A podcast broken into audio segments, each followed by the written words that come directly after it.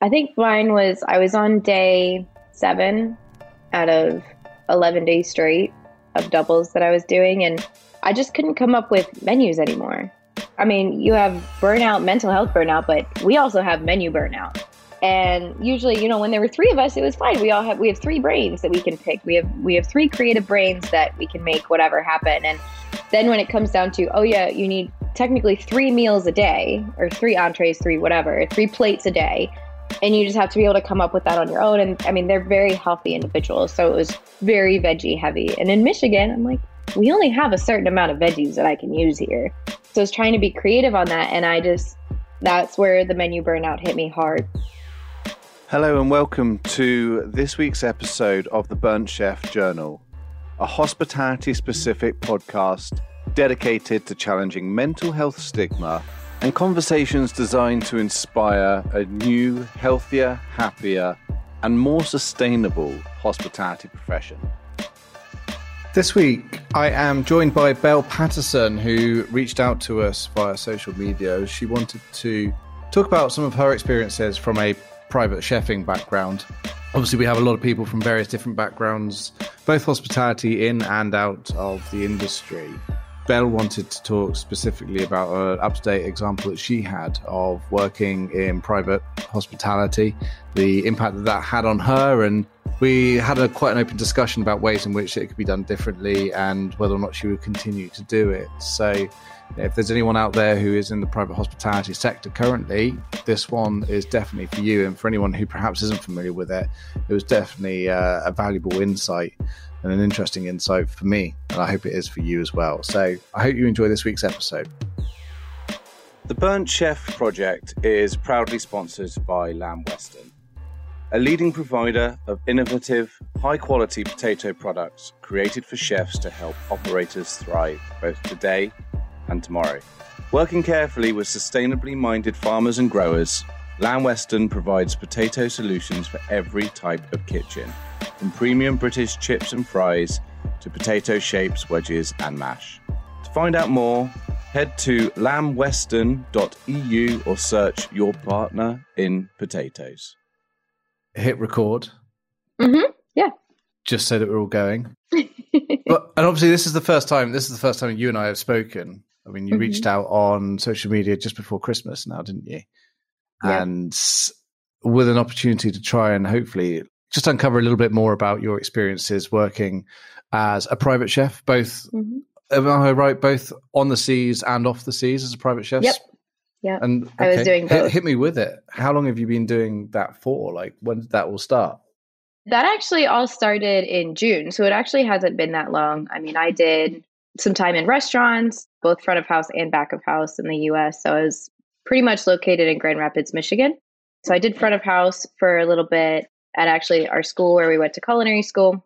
Where I went to culinary school, there is a restaurant open to the public that is completely run by students and then two teachers, one for front of house, obviously, one for back of house. But the servers, everything were all students. And so I came in as a student, got to know it, and then decided to continue working there. So I helped out with mainly the front of house, but back of house if they were lacking in students because of enrollment, everything that happened during COVID, I would jump in there as well. But so I did that front of house for a while. And then I was a personal chef. So I own La Petite, which is a personal chef company that I actually opened two weeks before the COVID shutdown, which was unfortunate. But we made it work. Actually, personal chefs did really well during COVID because everybody wanted to do something special for birthdays and for events and stuff like that, or they wanted food to be delivered. And I was able to do the no contact delivery, just leave it at doorstep, send them a text, that kind of stuff. And then I got it from there into the private world back in June. And it was not what I expected. I mean, it was it's just all crazy. It's a lot of fun. You have a lot of creativity. You get to meet some amazing people, but it is high stress, high standards, and just very intense for a long time. What took you into that though? Like you've gone from student to sort of helping with the restaurant to doing your own, mm. you know, your own personal stuff. What on earth took you from that into working for sort of private clients on that sort of scale? What was it that enticed you into that side of things? I wanted to do something different, and I had just finished college with my bachelor's degree in business administration, hospitality management. So that was back in May, and I was applying everywhere to do anything at this point. I was pretty open to wherever life took me next, essentially. But when I got the opportunity to apply for this private chef role, I was told that it would be a great learning experience. The executive chef, so basically the way that it worked there was there was an executive chef and then sous chef, and then we had an intern. I was being interviewed for the sous chef role, and the executive chef was highly recommended. I could learn a lot from him. It would be a great learning experience. And he is. He he was phenomenal. He just didn't stay very long. so unfortunately, he ended up leaving to go to a different position about a month and a half after I started working there. But yeah, that that was kind of how I went into it and it got to the point where I mean I was applying everywhere and it's either it just it felt right and it was in Grand Rapids so I was able to stay and kind of learn from you know I was able to stay in Grand Rapids, be around family and that kind of stuff and then you know have the experience of both on land at sea so being able to work on yachts as well as being able to serve on private, you know, on these jets. We would go from one place to the other or whatnot. There was just so much to learn in one area, essentially, that I decided that, you know, I'll take the risk, I'll take the challenge and do that, hoping that I would be able to learn a lot out of it, which I did for sure. it sounds like, I mean, a, a lot of our listeners will be used to serving food from a central kitchen or serving in a certain restaurant and if you mm-hmm. front a house or yeah, even with we got listeners from all parts of hospitality, including housekeeping and maintenance mm-hmm. as well. You know what it's like when you're in your venue. You know how your venue operates. You know where your suppliers are. You know yep. what staffing levels you have. I mean, how does that differ when you're doing sort of private chefing that you're talking about? And you you could be at one minute on one mode of transport and the next minute on a completely different one that's taken to the skies. How on earth yep. do you deal with that? How do you handle that? A lot of caffeine, a lot of coffee. That was part of the thing. Is that when I was being interviewed, they were like, "Okay, you have to be adaptable." I was like, "Well, okay, I'm good at adapting. I can I can make whatever work. I can take curveballs and everything as they come." And and then at one point, it was like, "All right, I need you to be on a plane tomorrow morning from Grand Rapids to Maine." And I was like, "Well, I need to find somebody to watch my dogs. I need to pack. I'm about to be on a boat for seven days after I just worked ten days straight." And you just have to you just have to roll with the punches. You just have to go with it, which at first was insane and just absolutely terrifying in a way. I'm not going to lie. I mean, I just had to suck it up and just do with it. And honestly, I think adrenaline really took over for a lot of it, which yeah. not necessarily is a good thing, but it did protect me. I mean, that was, it's part of the gig being a private chef. You just have to be able to go with, okay, well, usually we're serving two guests. Now we're going to add 10 more to that. And you just have to be able to figure it out. But everything's a variable. The one constant that you have is that stuff is unpredictable and you just have to be able to go with it. So they weren't wrong in the interview then when they said that you had to be adaptable. You literally, yeah, that, that's pretty much it. Sums up the role in one, right?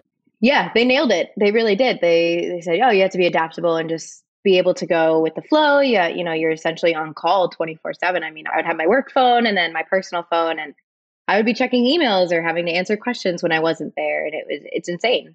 Did you get to travel? Did you get to see some like decent sites? Have you have you been anywhere like really cool since you started that role?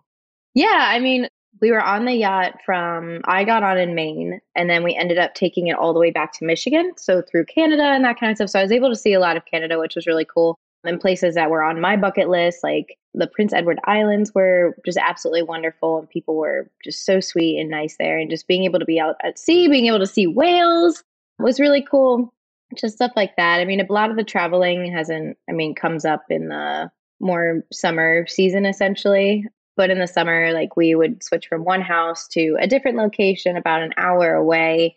And it's a whole different ball game there. We have some different staff. I have a whole vegetable garden that I would be using when we were actually at the estate, which was great. I mean, it was awesome. I didn't expect for my job as a private chef to also include being a gardener and having to learn about how to keep these plants alive because I'm not great with that. I can keep kids and animals and people alive, but plants, that was all up for grabs. I was like, ah, I should not be the person for this. yeah, right. There's a, that's a lot of responsibility. Yeah. Oh, yeah. Oh, yeah. It was more than I thought it was going to be. Things like doing beverage stuff. I mean, more things like you're going to pick wines and do pairings and that kind of stuff. And obviously, cook, provision, do meals, serve set the table, all of that stuff is a normal chef's role as a private chef, right? You're doing all that stuff. But then there's always more to it. There's never, I mean, you always end up doing stuff that you didn't expect to do or have any idea what to do, like the gardening. Like I, I had no idea. I'm just not the best with plants, and I had to figure out how to make sure that my zucchini didn't die and how to cut tomatoes so that they keep growing but they don't die. And it was just so there's always more added to it. Yeah, I mean, part of me is that sounds quite interesting, right? Like you get an opportunity to. Mm-hmm we get so used to having suppliers dropped off at the back door, don't we? In, in boxes, and mm-hmm. you know, you prep them, and yeah, you got a bit of wastage. But with this, you have to make sure that you're laser focused on making sure that yeah, you're not wasting mm-hmm. anything because you've taken a long time to grow it, but also at the same time that you continue to get goods from those plants or from those areas. That's pretty cool in a really mm-hmm. challenging way, I guess. Absolutely. And at first, I was very intimidated by the garden. I'm not going to lie. I was like, wow, I really just can't keep these things alive. But it ended up like with all the chaos and everything that, you know, events and everything that was going on at the house and with the the principals, it, it just kind of became, I was like, oh, I'll go out to the garden and go grab that because it just became my little peace area where nobody mm. talked to me when I was in the garden. There wasn't a ton of questions being thrown at me. There was no stress in the garden. It was just, I could just be in there and just take a minute to breathe.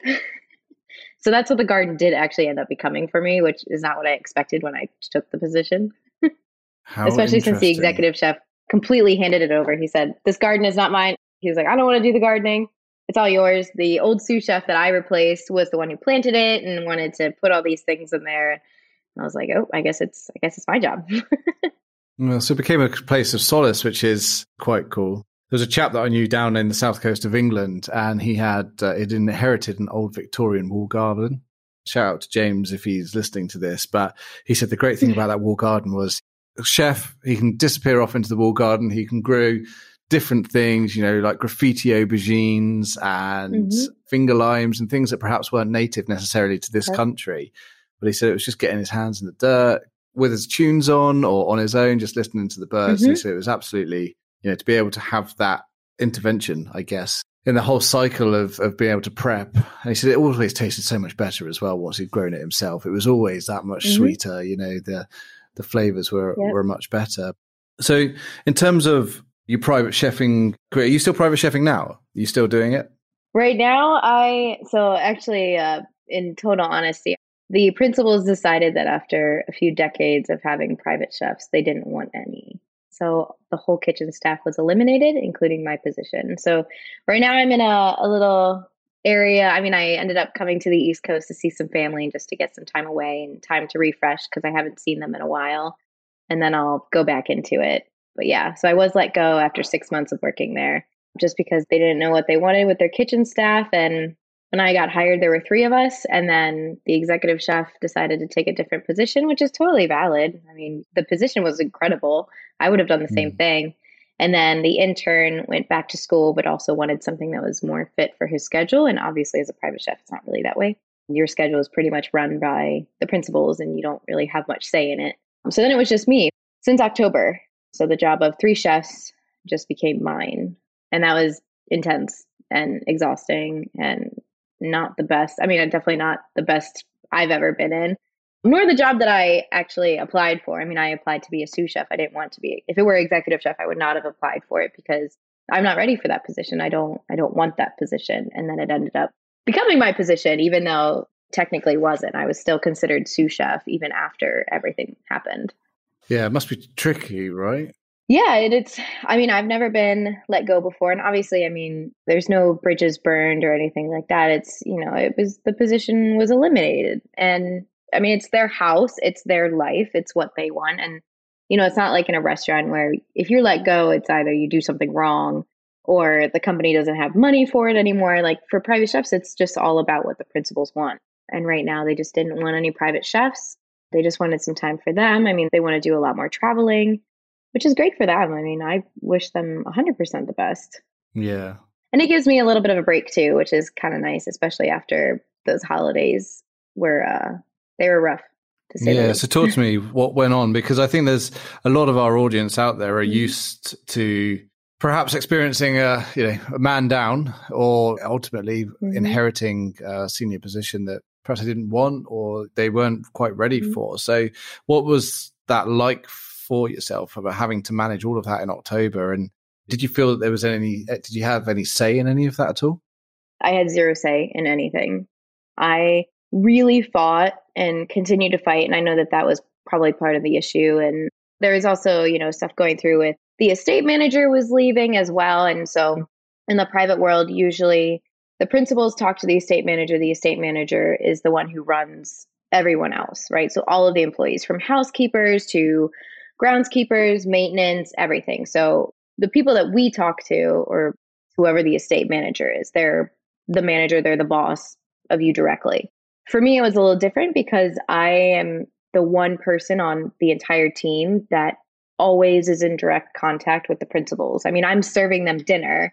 I'm in their house. I'm the one who's there until 9 p.m. at night. It's just very different. I'm the one who travels with them.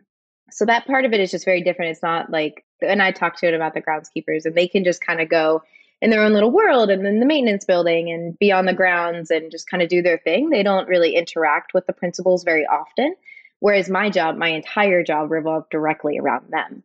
So it was very different on that aspect. So, yes, I had to go to the estate manager, but also I had direct contact with the principals themselves. So it was interesting trying to find a balance between that. So the estate manager was leaving, so it was all chaos pretty much trying to transition out of the estate. With the estate manager leaving, you have this entire staff and we have multiple teams. And then my team just ended up being me, which was insane. And so I, I really fought hard to get another private chef because I knew that's what I needed. I knew that's what they needed at the end of the day because I was working these crazy days, crazy hours, and I could see that my food quality was decreasing. I was hurting myself more, you know, doing stupid things like picking up a tray that I knew that I just took out of the oven just because I was so tired. I was just completely in autopilot essentially. And so I knew that in order for them to get the best quality that they deserve and that they're requesting and what they expect and what I want for them, I would need another private chef. And that just never, it never happened. And then some of these other things, we brought in some personal chefs to just drop off two meals a week so that at least I could get a day or two off. But even then, so it just didn't, it was never enough to help me to help them essentially. And then for Christmas, it's here's all these events you have to do. here's all these baked goods that on top of doing regular meals every single day, you know, lunch and dinner. And so it's one course at lunch, two courses at dinner.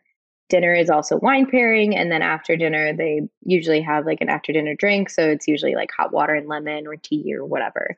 And so that was still every day, you know, on top of the normal responsibilities of making sure that there's waters in every refrigerator around the house, making sure that all the things that they want stocked, like snacks or baked goods or coffees and that kind of stuff, everything is up to par. The inventory is there.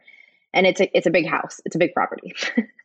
so it's just kind of crazy that yeah, and it's so it was a lot on top of everything else. And I was also responsible for doing bouquets and making centerpieces. And I was like, I have no idea how to make a bouquet. I don't know what look it flowers, they look great. And so for me, like that was, you know, like the garden, it was just I I had no idea how to do this. So I ended up taking just a random $10 class at one of our craft stores nearby just to learn basics on making a bouquet, how to make it semi look good. And I was able to wing it. But yeah, so yeah, you know, there's three bouquets at least once a week. They're changed into more bouquets. And it's like, well, I don't know. I didn't know what these flowers were, but I guess I do now. And it was so much and I, you know, do all of that normal stuff, which was already a lot, onto hey, we have all these events coming up and you're here to serve, you're here to prep, that kind of stuff. And I did fight hard enough to bring in actually my significant other, who's also a private chef. And so he's been a private chef solely on yachts for almost three years now. So I actually brought him in because he came home after his contract ended. And I was like, I need extra help in the kitchen. I trust him. I've been working with him. Like he and I went to culinary school together. He's the one person that I trust most in a kitchen. So I was like, I don't need to tell him what to do. I don't need to tell him how to do something. He can just do it. So I was able to bring him in actually and help with some of these events because it was just, it was so much. And it, none of it was hard. And that's the thing is, I know that they didn't appreciate how much I fought to have another private chef. And I know that there were some issues there that I challenged. But I just knew that in order for them to get the quality that they needed, I need extra hands. None of it was hard. And that, you know, at the end of the day, like, it's not hard. I can make any of these dishes at any point. it's not the dishes that are hard, it's not setting the table that's hard. None of it's hard. It's just I don't have enough hands to do everything in the timeline that they want. Mm. Yeah, but lack yeah, of resources, so right? Which is exactly something that people well we hear time and time again, right? In in in all sectors, yep. in all sides of the hospitality, massive lack of resources, mm-hmm. lack of hands to be able to do the work that he's doing, and then you've just touched upon something there that's quite critical: is that we need mm-hmm. another pair of hands that we don't want to have to train, we don't want to have to mentor, we just mm-hmm. want to be able to get in, do the job autonomously so I don't have to be disturbed and I can crack on with the workload that I have. And yep. and that there I think is one of the key issues is that we are always hiring in a do or die situation. Shit, we need more mm-hmm. resources, but I don't have that time to train. And that's the reason why we're in a position where people just go, Well, I'm not learning, so I'm going to move on. It's a self fulfilling mm-hmm. prophecy, isn't it? Exactly. It's insane. And until people realize that you actually my biggest thing and probably one of the biggest thing that I learned here is one obviously training and that's always been a thing in the hospitality industry like you're trained. I was trained on the line at the age of 17.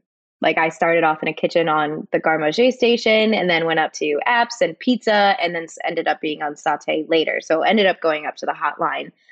But you know, you're trained for it. You're trained. You have that the buddy system where the person training you is another person working there. It's usually not the sous chef, it's not the executive chef. The executive chef is usually downstairs or wherever working on menus and doing all the paperwork and everything like that. Whereas the sous chef is really the one who's just running the kitchen and expediting and all that kind of stuff, hopping in wherever needed. And so, I mean, I, I started with that, started with the training. And then on this job, it's like, oh, you're going to be trained. And I had this amazing executive chef that is so talented and has so much to offer, but I only got him for a month and a half. and then, even then, the training, because in the private world, there's no SOPs, there's no standard operating procedures, there's nothing. You don't have a binder that tells you what to do because everything changes. The one thing that you're given is you're given a food preference list, right? So, what they're allergic to, what they don't like, what they do like, drinks that they prefer, what they usually eat for breakfast, snacks they want on hand, that kind of stuff the one that I was given hadn't been updated in years. So the one thing that I was given wasn't even up to date. There were things on there that said they were allergic to. They weren't allergic to it. I watched the executive chef and the intern serve them those things on multiple occasions. So it's all of that on the job learning. I would be working with the executive chef and he's like, "Oh yeah, yeah, yeah. They don't really like cucumbers." Just like plainly. And I was like, oh, okay, let me just add that to the food preference list I was given. And that's just an example. I mean, that's not actually true, but that's how it was. It was he would remember something like, oh, for winter, they like this, or we do this in the winter. And somehow I just had to store that in my head. And that was one of the things that I loved. Or, I mean, it was better for when I started in the industry with less experience and all that kind of stuff is you have a standard operating procedure. You know how this works. Like it said, if you don't know, you can either ask somebody or it's in the book. Mm. You can't do that. You know, I couldn't do that when I was stranded in the middle of the ocean, going to, you know, from Maine to wherever in Canada. Like I can't go on the internet and look up a recipe. I can't do anything like that. It's you're completely on your own. You just have to figure it out. If you're enjoying this week's episode, consider heading over to our website and supporting our ongoing work in destigmatizing mental illness and creating a healthier, happier, and more sustainable industry by purchasing some of our branded merchandise. We have a whole range of t shirts, hoodies, chef's jackets, well-being journals, plus a whole host more available on Worldwide Dispatch. All funds raised from sales of these items go towards free to access e learning content, as well as providing free support systems and help for those who may be experiencing difficulty with their mental health. So, you talk about you're time poor. You're you're being asked to do everything, like everything. Mm-hmm. Not only just provide sustenance to your clients, but also having to do all the flowers and various other bits and bobs and keep mm-hmm. the garden alive.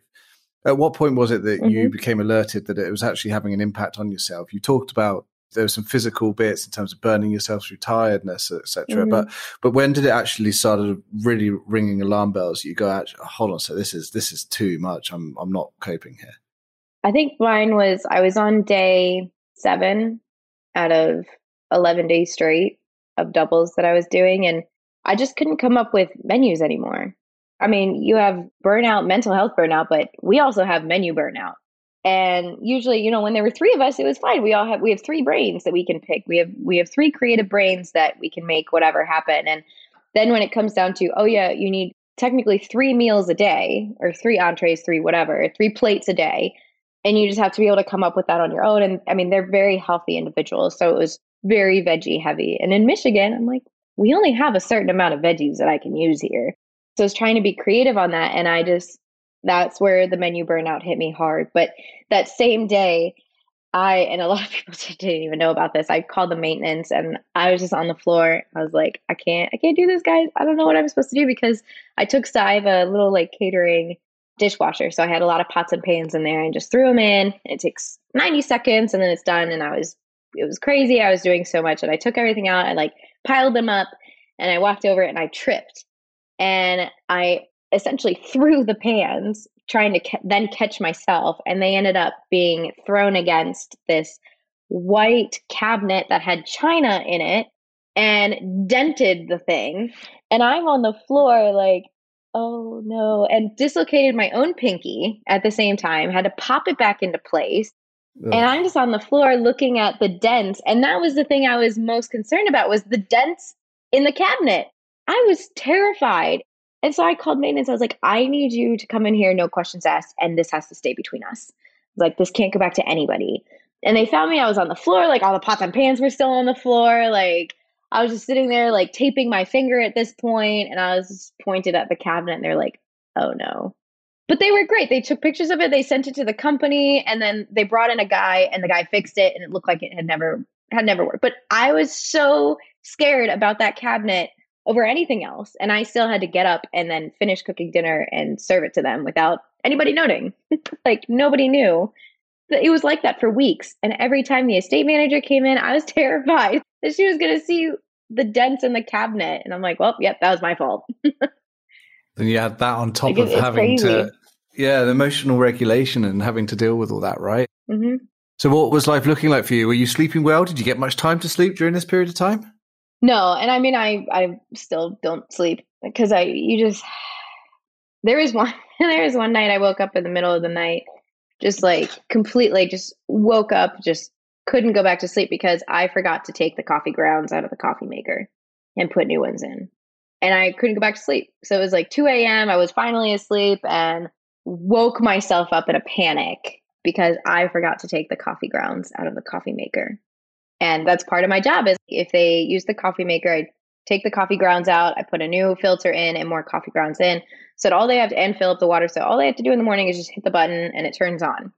So sleeping was just not you, you can't turn your brain off. It's like you're on call 24 7, even when you're trying to sleep at night. There's crazy lists. And that's my thing is I always do prep lists. And that's just how I get through a day. I'm like, all right, today I got to do this, this, this. So beverage stock, I got to do the coffee.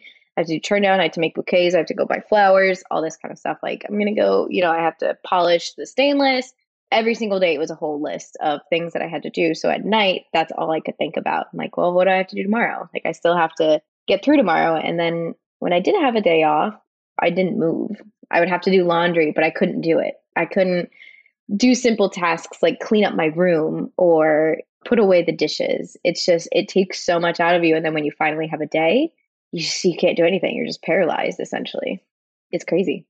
There was someone I, I spoke to a while ago who called it day off depression. When you have that one mm-hmm. day off and you're literally your your body just goes, No, that's it, you can't, you're exhausted, you're mentally, physically exhausted, you can't do anything mm-hmm. and you're just gonna lay here and wait until you go back to work and then somehow you find the energy to get back up and, and do another seven to eleven days straight through again, right? yeah, it's insane. And adrenaline is keeping you on task for that. I know caffeine like played a huge role. Like here we have this thing called it's a essentially a energy drink, but like energy bubbly water, I guess. It's called Celsius and it's here they market it for like fitness and all this kind of stuff. But it's the one thing that I mean, for me, like coffee, like I have a lull after I have coffee. It's like I have energy for two hours and then I just get really tired. But so with Celsius, I think it's like 200 milligrams of caffeine, and it just keeps you going all day. And so my significant other introduced me to it when I was on the yacht with him in Ensenada, Mexico. And I loved it. It was great. And so then I started drinking it in Michigan, would bring it to work, that kind of stuff. And then when I was on the boat, I got some of the crew to get into it. And then so, you know, you would supplement here's Celsius, here's this energy drink, but here's also liquid IV, which are these little powder packets you put into water to up your hydration by three. So, and it was just the two of those. Like, I would just all day, I would like, okay, well, I got to be hydrated, but I need caffeine. So here we go. It became the running joke of between me and my partner of just saying, like, wow, we should really be like, Celsius should sponsor us because that's all we just get more and more people hooked on it. It's crazy, but it, you know, and most of them are all in the industry because everybody's just so tired and all we do is just drink coffee all day. It's like, well, either that or I mean, so many, especially in the yachting industry, like cocaine's huge. It's like, well, I don't want to do that. So you're Celsius, I guess, you know, it's something different. Oh my god! So if it's it's, it's self medication, uh, whether it's legal or very well cleverly marketed retail you know, sports performance drinks, yeah. you're either way you're doing mm-hmm. what you mm-hmm. need to do in order to be able to get through. It's can you imagine? Can you imagine if you took a job as a I don't know, like a cleaner or as a financial mm-hmm. banker, which to be fair is probably not a good representation because financial bankers are probably also drinking high amounts of caffeine amongst other yep. things. But like, can you imagine if there's part of the job description they said, by the way, your body and your brain aren't likely to be able to handle the amount of work that we're going to throw at you. So find your poison of choice to keep you going. Would you go for that job? Would you go, no way? Like, that's just no. not something you would do. It's, it becomes normal, it not becomes at all. acceptable. I mean, that's why like substance abuse is so big in the industry. I mean, you can't turn your brain off. Okay, so you're going to drink yourself to sleep, or you're so tired all the time. All right, so you're going to start doing cocaine. But I mean, that's what a lot of people resort to. And it's sad that we just don't have the resources, we don't have the extra people, we don't have the help. And even any of that, just one little thing to help could make a huge difference. But people aren't willing to do it. People aren't willing to hire. People don't have the money to hire. It's all for grabs. So it just puts everybody in these crappy positions where they have to choose how to help themselves.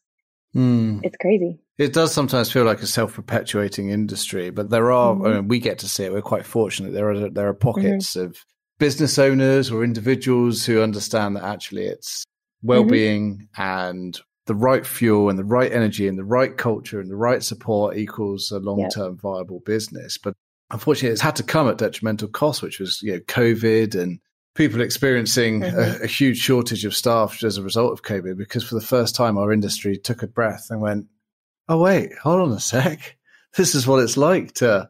Yep. Be awake during sunrise and have three square meals a day and to drink water and to focus on myself as a human being mm-hmm. rather than just a machine within a cog, which is uh, exactly, yeah, and that's you know, and I, COVID did a lot of damage on a lot of things on a lot of people, and well, one of like there there were some good things that came out of COVID, and like I refuse to just look at the all the bad things that happened during COVID, and obviously it's still happening. We're hitting a surge in Michigan where it's coming back a little bit, and it's you know it's crazy. That's always going to be a thing now. You know that the flu, the cold, these other respiratory viruses, it's always going to come back. It's always going to be a thing.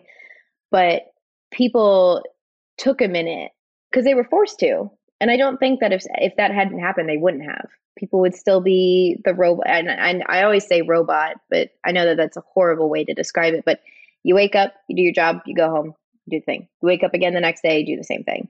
And that's just kind of what it began to feel like. I was like, well, I just have to be a robot in order to survive this. But then during COVID, a lot of people, like especially in the industry, because the hospitality industry wasn't, you know, you can go without restaurants. People can just eat at home. It's not a requirement for people to live. And so a lot of people in the industry, they were like, I don't want to do this anymore. they got a break. And I know so many people that left the industry, people that I went to culinary school with that were amazing chefs. They're like, hmm, I'm good. I don't want to. And that's just, yeah. that's like, well, all right, like good. Honestly, that's great. Good for you. But now I'm like, well, the rest of us are still dying on this side. But you know, yeah, yeah, it's it's crazy, and it really it gave people a time to think. But it's so sad, isn't it? Like it's an amazing, it's an amazing mm-hmm. industry. And we put a post out fairly recently that mirrored some of my thoughts about the fact that we've only been going for three years and we're seeing some incredible changes mm-hmm. that I never thought I would see in my lifetime in hospitality. Absolutely But then there, all the comments afterwards, because so many people who are still experiencing the challenges that it has to bring. And you're like, yeah. my God, how long is it going to take until everyone wises up and understands that in order to run a healthy and successful business, you're going to need staff. You're going to need to be able to retain your mm-hmm. teams mm-hmm. and for them to be healthy and happy. And that's going to enable you to have a successful business, even during financial mm-hmm. hardship times. And hopefully at some stage, we'll be able to get to a stage where all those people, you know, your friends, for example, can come back into the sector and go, I'm mm-hmm. going to give it one last shot, one last shot with this employer and this environment. And if it doesn't work, then I'm out, I'm out for good. But finding those employers and finding those roles that are actually conducive to long-term sustainability, I think is vitally important. And we need to do more of celebrating those guys really and, and those businesses and organizations who are doing those things. Absolutely. I agree 100%. I think that people should, and that's, you know, part of the reason, I mean, one of the many reasons that I love this company and I love what they do. And it's, I'll always share the post. I always send it to some of the people that I know that are into the industry or people that aren't even. And I even brought it up. One of the things that I do on the side, and now I, I'll go back to doing a little bit more now that I'm kind of taking a little bit of a break before I start the next private chef or whatever adventure, is I substitute teach. So I would do like advanced culinary or advanced pastry. And then I was at one of it wasn't even the school, the culinary school that I went to, was one that my significant other went to. His old chef asked me to come in and teach a class about front of the house, so serving. And so I just went over like the nine reasons for remarkable service or things that you can do, like how to serve. You know, you serve from the left with food, you serve beverages and soups from the right, you know, that kind of stuff. And I was able to do it and really connect with these students. We did like a tray relay race. It was just such a fun day for everybody. And so I keep going back to the school because I love what they're doing. I love that they're doing things differently than some of the other schools. And when I was there teaching that day, they had an advisory board meeting. And so Garrett is my significant other. So his old chef asked me to just sit in on it. Here's lunch, just, you know, sit on it. If you want to say something, say something. If not. And so they were so welcoming. And one of the things that I brought up, you know, they were like, well, what are these topics? And I was like, you need to teach these students about mental health and how to learn coping skills with the stress that they're going to be under in the industry. They're young, they're high schoolers. They're junior and seniors in high school. So, like 16 to 18 years old, pretty much. Mm-hmm. They're new to it if they learn the coping skills now, they don't need to go to drugs and alcohol and excessive amounts of caffeine and all that kind of stuff. Like they can learn this now.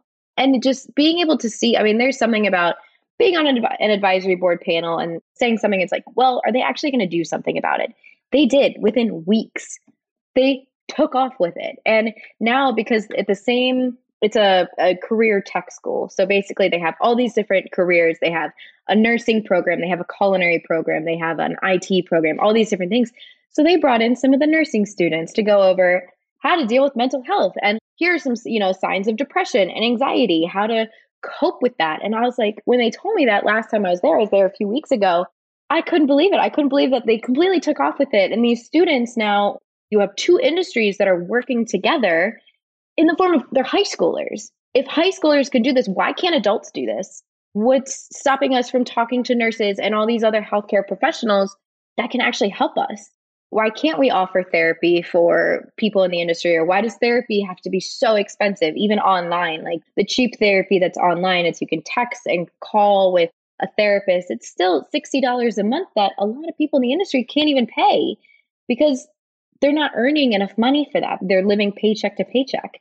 If we could fix one thing and here's extra support for you, or here are the coping skills that you can go with, there's all these different resources and learn it at a young age. I wish I learned that stuff at a young age. like, yeah, and it would have right. just been easier. Like, yeah, like the mindfulness, the breathing techniques, that kind of stuff. So when you're in a pinch, when you're just need a minute to breathe and to reset your mind like here are all the ways to do it so now i have all these high schoolers that know how to do it and it it makes me very happy like i'm very proud that they're learning that and that they're able to go into the industry if that's what they choose i mean obviously they're high schoolers so they may change their mind but at least they have some resources they already have a base of knowledge that a lot of us didn't have because mental health it wasn't something that was talked about ever no no it's very much a so, dirty yeah. dirty secret mm-hmm. if you are unwell because the last thing you want to ever see mm-hmm. is weak you don't want to be seen as the weak link in a yeah. in a whether you're front of house or back of house. You've got a team that depends on you. You've got customers that depend on your service as mm-hmm. well, and you don't want to be seen as that weak link. But I think it's great that people like yourself are representing this so well and providing the future generation with the tools that they need in order to be able to cope mm-hmm. with an industry that is becoming slowly but surely a little, little, bit softer. You know, you still have to put the mm-hmm. hours in to learn your craft. You still have to, yeah. you know, if you want to be the best, you still have to dedicate yourself, but not at the cost of your health physically, mentally, or the mm-hmm. health of your relationships. It shouldn't have to come at that. And I think the sooner we can get to that equilibrium, the better and more sustainable it's going to be for us, right? As an industry, we're going to be able to hit that point Absolutely. where people come and they love it and like most of us do that work in hospitality, you fall in love with it, but mm-hmm. you don't want to stay in an abusive relationship, right? Exactly. One, you know, and another part of it, I mean, I don't know how it is in the UK. So I grew up in Switzerland. So, like, I was able to see restaurants there and the way that the staff worked. And Switzerland more is a little different when it comes to mental health, or at least it was when I was there. But in the US, it's slowly becoming, like you said, not a, it's not a dirty secret anymore. People are talking about it, this kind of stuff. But there's still times, I mean, I couldn't let the principals see that I was anxious. Like I was on the boat, I was so nauseous. And I was on so many medicines to make sure that I didn't get seasick because I wasn't expecting to do this trip. And I just remember serving dinner for the first time on the boat. And I was like, I'm so nauseous. I'm so anxious. I was at home 10 hours ago. I shouldn't be on this trip. And and it was just because the executive chef couldn't get into Canada. That's the only reason that I ended up having to do that trip is because they couldn't get into Canada and I could. But I was tired. I was so anxious about being there. I was anxious that I had to leave my dogs with an amazing, like amazing friends of ours, which was great that they were able to take the girls. And I will always appreciate that because I was in such a pinch there was guilt, there was anxiety. I was on this boat for the first time, like this new boat, new galley, new so new kitchen, new everything. I don't know where anything was. I was opening up cabinets the whole time. I was like, I don't know where anything, you know, it's it's crazy. But I couldn't when I was serving, it's like, nope, they can't see that I'm tired. They can't see that I'm anxious. They can't see that I'm struggling to be here right now. And that's the thing is, and I do kind of miss that. I'm not gonna lie, is when you're in the in a kitchen in a restaurant, you can hide in the back. Your guests usually don't see you or sometimes, mm. I mean, it depends on the restaurant and the kitchen layout, but nine times out of 10, like, they don't see you here. Oh, that's all they do. And my galley was completely open. So they would be sitting in the salon that's right next to it. And I'm trying to cook quietly and do dishes quietly as to not disturb them while we're underway. Like we're in the ocean. And it was crazy. And I was like, well, I just have to act so normal. And I have to look like I am not so anxious right now and so tired or so nauseous. and you just have you just have to figure it out. That's a bit of a it's a that's a juggle. But like how do we mm-hmm. move forward from that? So private chefing, it's obviously a buzz. You know, you get to experience some incredible mm-hmm. things, see some incredible sights. Yet the client must never know, or the client has to. You know, they booked a service in the same way that if you went to go mm-hmm. and eat at a restaurant or an amusement arcade, you wouldn't want someone pushing you into your seat and then chucking you on Absolutely. a roller coaster and not really checking that you're strapped in. So how do we ensure like what small little tweaks can that private service industry make in order to be able to keep the clients happy whilst also providing a better balance for their teams in your words or your opinion i mean i think like having the people you need hands and that's my thing like somebody said this a long time ago and i'll never forget it and i i hated it when they said it, and it was somebody that I wasn't close with and didn't really appreciate. You know, I was just friends, but they said that at the end of the day, all you do is put food on a plate. That's all you're responsible for is feeding somebody. It's food. You're not going to kill somebody. You're not responsible for their life. Like it's not like being an EMS or firefighter or doctor or whatever. Like at the end of the day, that's all you're doing. And to me, like that hurt. But I found myself sometimes on some of these trips or something like that, I was like, all I got to do is put food on this plate. That's all I have to do. And that was the goal that I needed to reach in order to survive another day. I had to dumb it down like that. And I hated the fact that I had to change that. And I had to because I didn't have the extra hands. It was an amazing job at first when there were three of us. I got to see some really cool things. I got to do a lot of really great whatever. And between the three of us, you got two days off a week. Like, unless you were on a trip. And so I did this trip, and the executive chef was great. And he was like, All right, you know, you get four days off just to recoup and do laundry and just because you just did this. So thank you. And it was wonderful when there were enough of us. But as soon as the two of them left, even as soon as the executive chef left, the intern and I were like, this is not good. Now it's between the two of us and he's going back to school. And I was like, oh, oh no, this is not good. And then it just became me. And I was like, well, I just need extra hands. And I think even just one person, and sometimes even the housekeepers, and I love them. And that was probably one of the best things that I about this job was the team was amazing. I loved this team. The housekeepers, the groundkeeper, my like the groundskeepers, they came in, they were serving wine one day. They came in and helped for events. Like That's I don't cool. know most people who are working on grounds or maintenance and then all of a sudden they're like, "You know what? We'll help out." And they put on a button down and they're serving wine and serving food and that kind of stuff. Like I don't know many people that would be willing to do that, but this team was. And so the housekeepers would sometimes set the table for me because I didn't have the hands to do it. And just having one extra pair or, you know, the people, the resources to do it, it's just so much easier. It just takes away even an ounce of pressure and it makes a world of a difference, in my opinion. Like having Garrett come in and help me with that event. And then I had the intern come in as well. And he ended up, you know, he came back just for the day just to help me. And even with the three of us, I was like, we don't have enough hands. And so I brought in like my great friend who's the facilities operator. Like he makes sure that the houses are okay. That's his job. And I'm like, I need you to cut bread for fondue for me. And he was like, okay. And he put on a chef coat and he did it for me. And I was like, this is the best.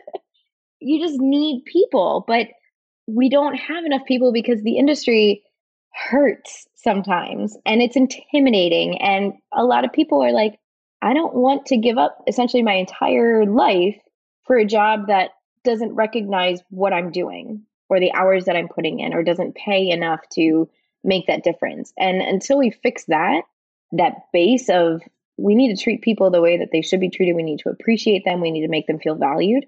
Nobody's going to come into the industry or they're going to do and then they're going to leave because they're miserable or they're going to come in and then deal with mental health issues that they never had before and go to substance abuse. You know, they, there's all these different routes that it can go. People just need to feel valued. And in order to do that, we need companies to start doing that as well. We need people to see that they're not robots, they're humans.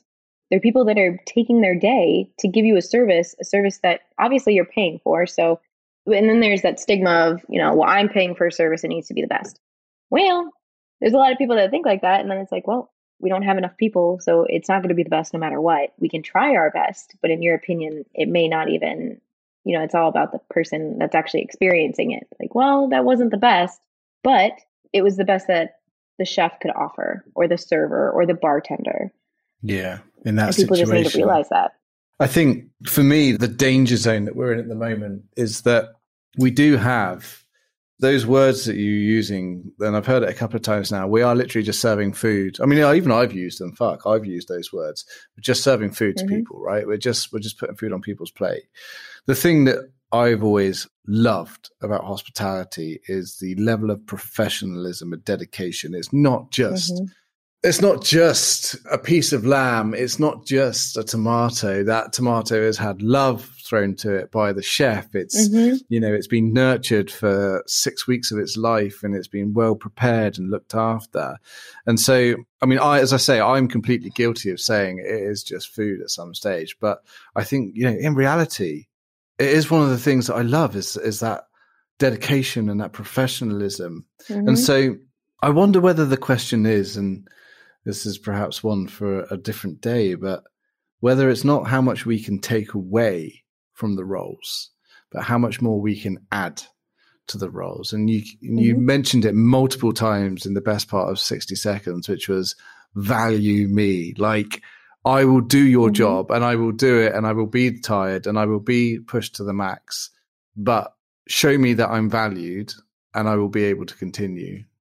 It doesn't necessarily yes, have to be absolutely. the the cutting down of hours. It doesn't necessarily have to be the seven days off back to back. It doesn't necessarily have to be that, but it just means show me the value. I'm a high performance athlete.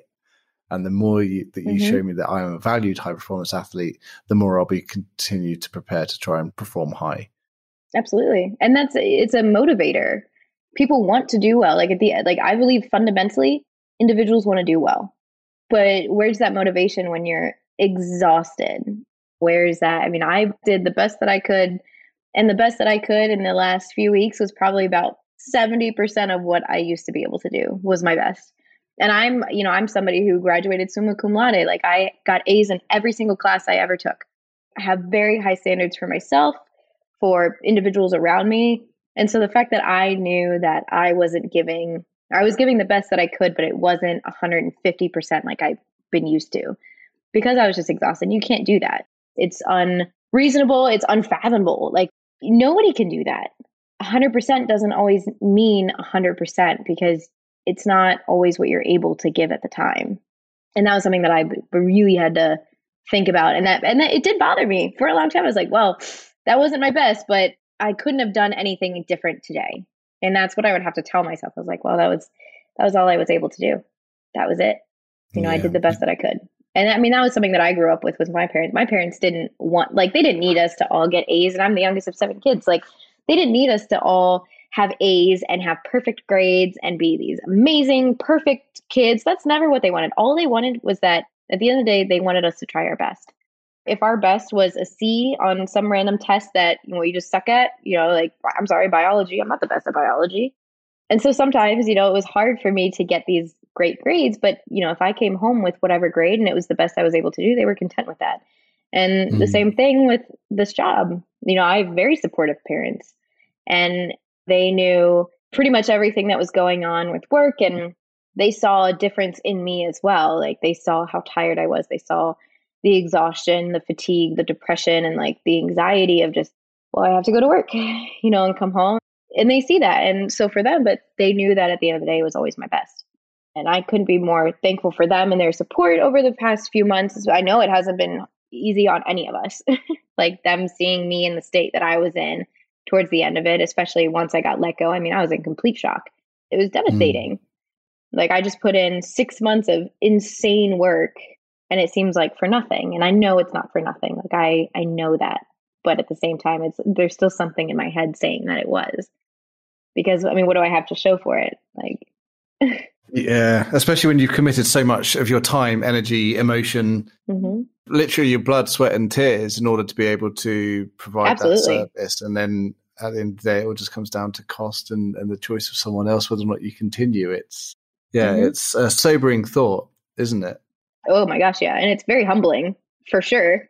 Yeah, yeah, I, I can't imagine. I mean, I've been in, I've been in a similar situation, so I can kind of appreciate, but I can't imagine how much how that would have been for you, especially after all of that investment as well. I'm sure it's mm-hmm. something that a lot of our listeners will resonate with. But I think to look to round this off, what mm-hmm. I'm quite interested to understand is that if you were to go back into college and you were to meet a a younger version of yourself and you say, Oh, hey, Belle, like it's me from the future. This is what you're likely to do. What sort of advice would you give to yourself? What would you say to yourself in that moment that would perhaps enable you to be a bit better prepared or to make a few different decisions? I think at the end of the day, like, and I've been asked this, and if I knew what had happened and, you know, ahead in the future, like, would I still have taken this position? And the answer is yeah it sucked. it was hard. But at first, like I learned so much. And even when it was so hard and I was so tired and just exhausted, like I still got to experience things that people don't get to experience. You know, I got to meet amazing people. I got to work with people that I love and would do anything for. And I told them, I was like, if you need anything, I'm in the area. Just ask and I will help. Because it's it's a team. You know, I was able to form that team and I value that. I value each and every single one of them in a different way. And so I would still do it, even though it was it was hard and it really took a toll on me. I would still do it again. I just wish that somebody had prepared me a little bit more for what the expectations were in like a job description and stuff like that. Everything that I do and that I did was not listed in my job description. I mean, there were things that I was doing, I was like, well, I don't remember being told I had to do this until I had already accepted the position. And I told that to the new, or I guess the person who's taking over for the estate manager directly. I said, when they're ready to hire another private chef, be honest with them. If they still want to take the job when they know how insane this is and everything that they're going to have to do, then great, they're the right person. But don't force somebody into a position because you weren't 100% honest to begin with. Because then you just put somebody in a position that they don't want to be in and if they don't want to be in it and then they're stressed out and they feel like they have to say, that's not going to be good for anybody. It's not going to be good for the principals. It's not going to be good for them. nobody will be happy. But if you're honest and there's some crazy chef that wants to put everything in and has that drive, has that, and I'm not saying I don't, I'm just saying that I've met some chefs that are 1000% willing to do these insane things and work these crazy hours because they're just they're built different. I don't I don't know how to say it other than that. but but it's true. Like it's that's just what it is. Then great, they're the person for the position. And then that's at the end of the day what's going to be best for the principals. And that's still what I want. I you know, I left and I still think about I'm like, you know, I had a whole fermentation station going and I was like, wow, somebody should probably get rid of that nobody at this point in the house knows how to make sauerkraut or knows how to deal with the jalapenos that I have fermenting in the corner, you know, my own little fermentation station. Like there's so many things that I left open ended. And now I feel like, okay, well, I still want to do the best for the family because I was with them for so long. I mean, I traveled with them. You make a relationship with them and eh, professional, obviously, relationship. And it's, but you're still with them a lot. You get to know them, you get to know what they enjoy, what they like, what they value. And so, you know, I still just want the best for them. And so I would still do it, but I wish that somebody would have been honest with me about what this position was actually going to be. That's the biggest thing. Because if I had gone in a little bit more prepared, then I wouldn't have been kind of punched in the gut once everybody left. And I was like, oh no, like this is insane. Yeah. I am proud of what I did, but it was hard. It was, it was very hard, but I would do it again which is crazy to think about. But I was like, now I'm like, wow, would I actually? I'm like, yeah, I would do it again. It would suck, but I would do it again. You know, you learn a lot. Not everything's perfect. Not everything's easy, obviously, but no, it's you know, about it's about being well equipped to be able to deal with those difficult situations. You wouldn't send someone into a war zone in a paper cap and flip flops, exactly. would you? You don't yep. do that. You make sure mm-hmm. that people have the right skills, the right tools. They know exactly what they're getting themselves in for, and you're more likely to have yeah, and resources too. Mm-hmm. Like you know, mm. maybe teach me how to make a bouquet instead of just being like, oh, here, well, here's a cutting garden. Here's all of our flowers, which are beautiful flowers that I don't want to ruin. you know, just stuff like that. Like I think that give people the opportunity to learn, and nine times out of ten, they're going to take it. But you just have to give that to them.